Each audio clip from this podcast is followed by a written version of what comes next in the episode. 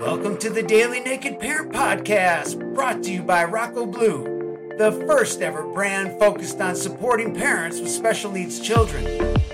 Naked Parent Nation is a group of parents with special needs children who are willing to get vulnerable, strip it all down, and take a look at ourselves, our parenting, our family, and our plans to create a life beyond our wildest dreams.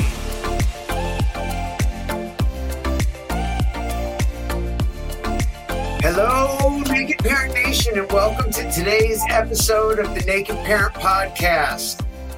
I would like to thank you for taking a chunk out of your day. My name's Chad Ratliff. I'm your host, and today we have Bree Dixon with us, and she's going to share her experience and her journey, and I can't wait for you to get to meet her. She seems like a wonderful person and a wonderful spirit.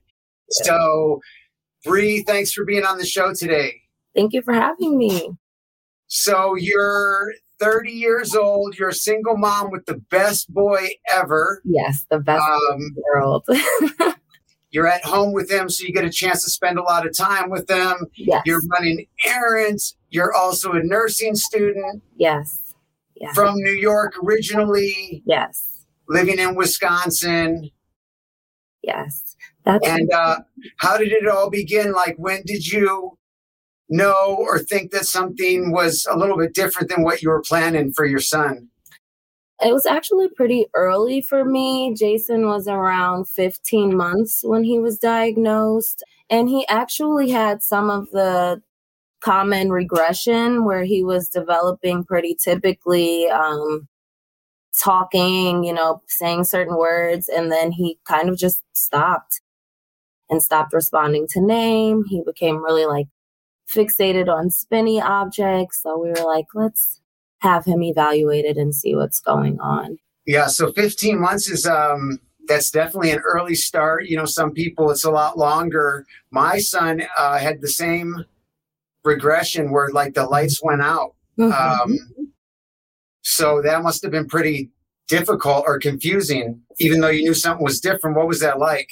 It was challenging for me, um, especially in the beginning. My aunt and my mom noticed it before I was willing to really notice it.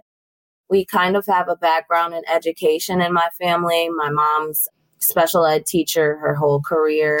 So they kind of were like, Jabriaeea, you know, he's not talking. He's not doing this. Um And I fought against it for a little while because he was so young. I'm like, let's just give him a little bit of time and see if these things will come come back around. But um, eventually I had to go ahead and stop being in denial about everything.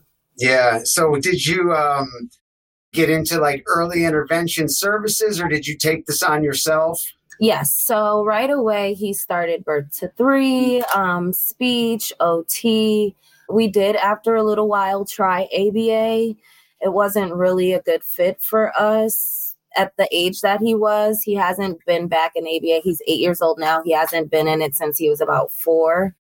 But he's had a lot of the traditional forms of therapy pretty consistently since he's been diagnosed. He's still nonverbal, but he's very bright. He's a reader. He's very good at communicating his needs and wants in other ways. A little bit of sign language, some word approximations, just gestures, pointing. So we've been... He sounds uh, cognitively pretty advanced compared to some some other stories, I guess. My son's nonverbal, and there's no interaction or reading. Mm-hmm. Is he potty trained? He is, yes. Okay. I potty trained him at three years old. Um, wow. I have been, I, I want to keep saying this, I've been at home this entire time. I haven't been having to juggle work um, throughout this process, but I did get him potty trained at three years old. I kind of just let him go commando in the house, yeah. The potty in whatever room we were in. And if he had an accident, I just redirected him to the potty, and it took maybe about a solid six months, and then he was pretty good, yeah. Awesome. So you think that um, being home and being able to spend that much time with him was a played a big impact in a positive way? I do, one hundred percent.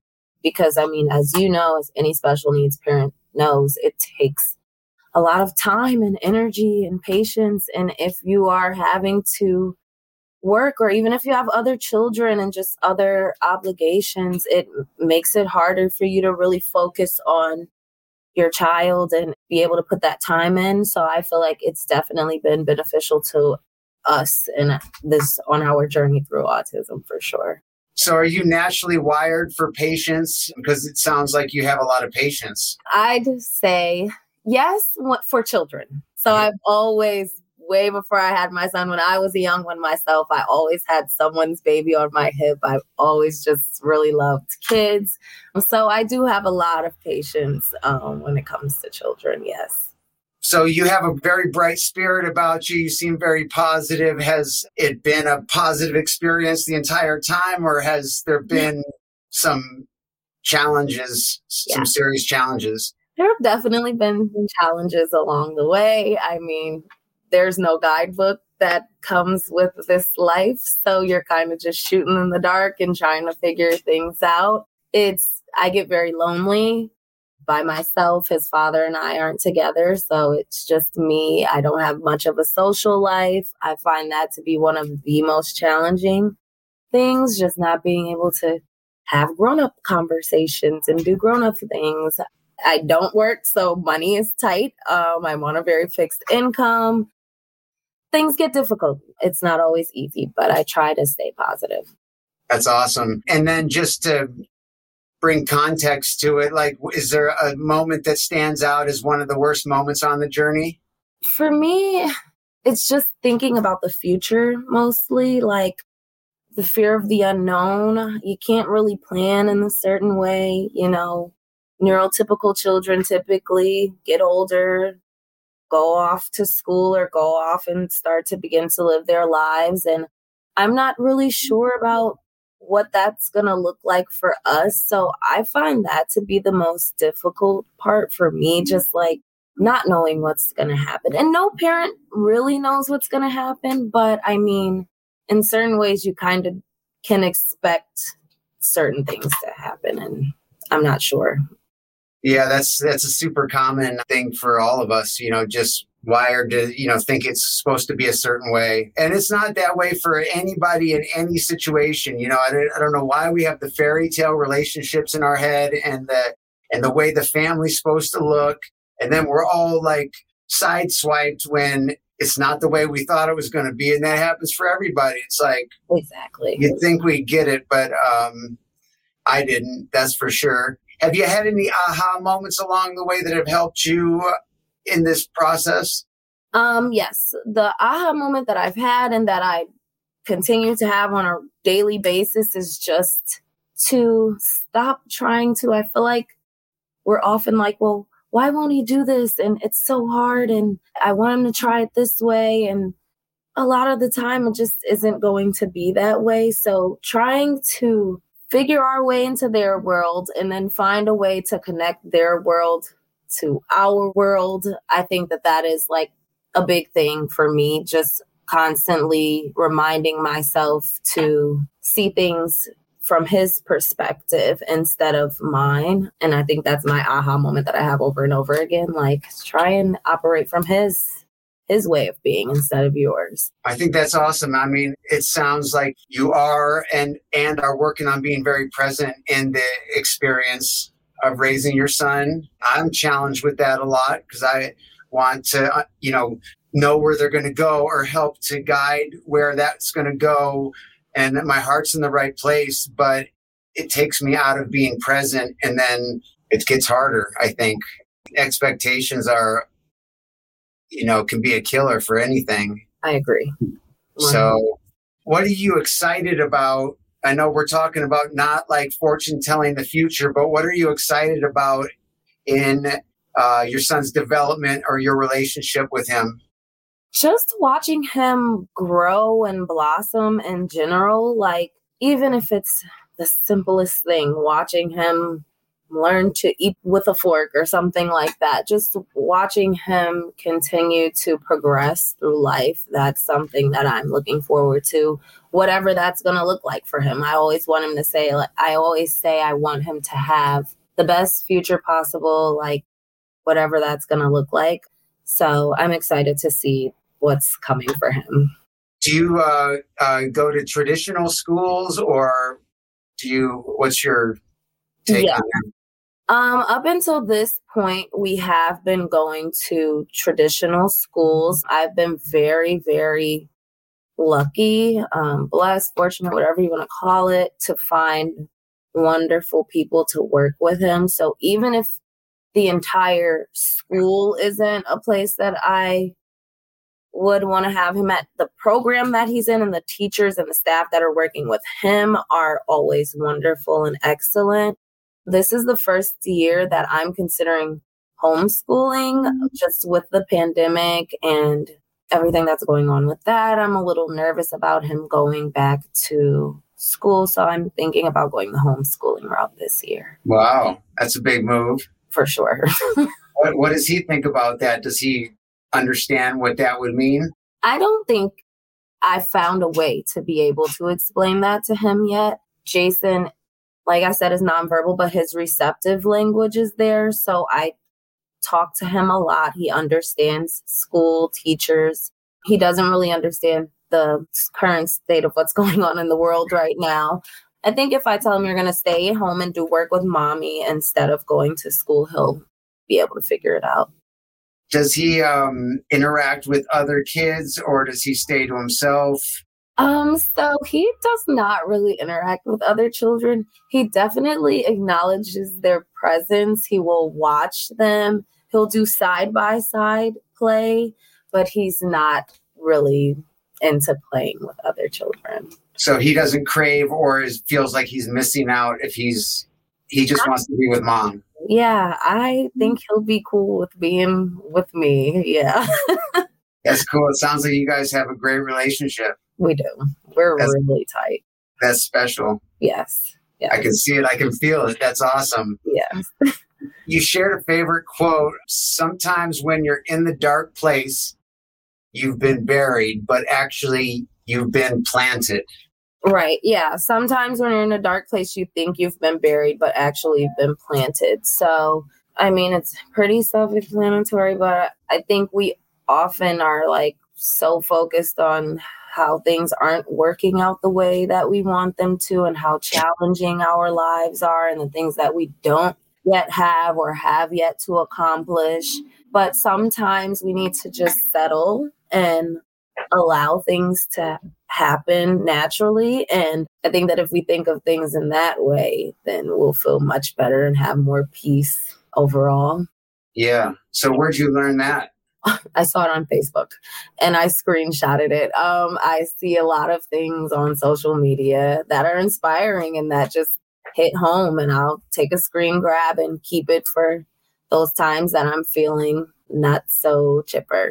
So where did you learn the emotional intelligence to be able to, you know, act on that? Because intellectually, a lot of us understand what it means. That doesn't mean that we're able to act on it. Do you have, is your, was your family, you know, pretty positive, or where'd you get that emotional intelligence? I'd say yes. My mom, the way she raised me was like super, super, has a big part in that, um, my way of thinking and being. And I also have always heard f- from family stories that I've just been this way. I've always been a nurturer. I've always been a, a lover. I've always been empathetic to other people's feelings. So I think that it's a combination of how I naturally was along with my mom's upbringing. That's awesome. Yeah. We got to figure out how to package that up and, and distribute it to other people, because there's so much anxiety in this world of raising special needs children. Yes. And there's people that want to be positive and they just, you know, they talk themselves into being positive and they wake up and feel like they just got smashed in the face by something that just derails their whole plan of being positive. Yeah, for sure. That happens to me too all the time, mm-hmm. but I just always try. I'll allow myself to feel those feelings, but I try not to get too stuck in them because it just makes everything else harder. It makes, and also our children feel what we feel. So if I have all this bottled up tension and anxiety and stress, of course, this guy is going to really be on the move. So I try and manage it. Yeah. Well, when you start your podcast, let me know because I'll listen to it to get these tips from you. Okay. Okay. Yeah. Thank you. So we do uh, like a little lightning round with one word to one sentence answers. Are you down? Or are they? Down. Yes. All right. So what's the best advice you've received? Everything he does has rhyme or reason. A therapist that we worked with um, told me that. I love that. Yeah. Share a personal habit that contributes to your success. Positivity, I'd say that's, the, yeah, like we've been speaking about, just trying to find the bright side of the situation. For sure. Do you have a top resource or recommendation to share with other parents? The internet, I mean, honestly, not even one website or one place, but just Google, look up things and, and try and find answers to whatever questions you may have. What's the next thing on your list to add for your individual well-being? I'm working on building my um, social media page for, for Jason and I, so that's something. Awesome. What's one thing you think would improve your life if you did it or had it? I feel like the obvious answer is money. Yeah. You won't be the first one to, to say that. It's money for me. It is what it is. Yeah. Right? It is what it is. So this isn't the speed round anymore, but what do you do to take care of yourself? Are you into self-care or or what's your take on that? I more recently have become more into self-care and try to be more aware of it. As parents, we neglect the, the heck out of ourselves, but I just try to take, if it's five minutes to just dance to a song that I love on my playlist, I'll do that. Like s- some part of the day that's just for me to have a happy moment. If I watch a stand-up comedy routine after he's asleep at night on, on, T V or something like that, just something to bring me joy. Well, I feel I feel like you're definitely going to inspire a lot of our listeners. You inspire me. There's just a positive way about you and a way that you make this not so heavy, because a lot of times it's just really heavy, and it is heavy. I get it, but um, it doesn't seem to help me when I make it heavy. So it doesn't help my kids. So I appreciate that about you, and I'm sure other listeners do as well. Do you have any kind of guidance or thoughts on either something we talked about or something else that you'd like to share with other parents out there? The only advice I would have is just to try and remember that this is your journey with your child. There are many children that have autism and special needs, and there are things that we all are going to experience across the board, but overall, no one can really tell you what's best for your child. No one can tell you that what you're doing is wrong. You shouldn't compare your situation to anyone else's, um, because I feel like all of those things are just, they're toxic. Um, they're toxic behaviors when it comes to trying to, to manage this life. So that would be my advice. Just focus on your own journey. I like that. Naked Parent Nation, focus on your own journey. Be easier on yourself than you're probably being. And when you get time, dance to your favorite song on your playlist. Yes. Yes. Says Bree Dixon. And I hope you'll stay a friend of the show and, and we can connect down the road and we can do this together rather than alone. I, I'm down for that. Thank you so much for having me again. So we got a bunch of friends here on the show. So if you have a lonely moment, just reach out and say what's up. I will. Thank you so much. All right. Take yeah, care. Have a great one. Bye-bye. Okay, bye. This concludes our show for today, and I'd like to personally thank you for spending the time with us on a topic near and dear to our hearts. If you'd like to be part of the Naked Parent Nation and help us reach those parents that are struggling and overwhelmed, there's no better way to help than by subscribing, rating, and reviewing the show on iTunes. iTunes highlights the shows based on these metrics, and the more the show gets highlighted, the more opportunities people will have to be introduced to the show where they can hear that message of hope or that tip that can change everything. So follow the link in our show notes, and we hope to have you back here tomorrow where we'll do it again. From the team here at the Naked Parent Podcast, we wish you the life you've always dreamed of and then some. So long.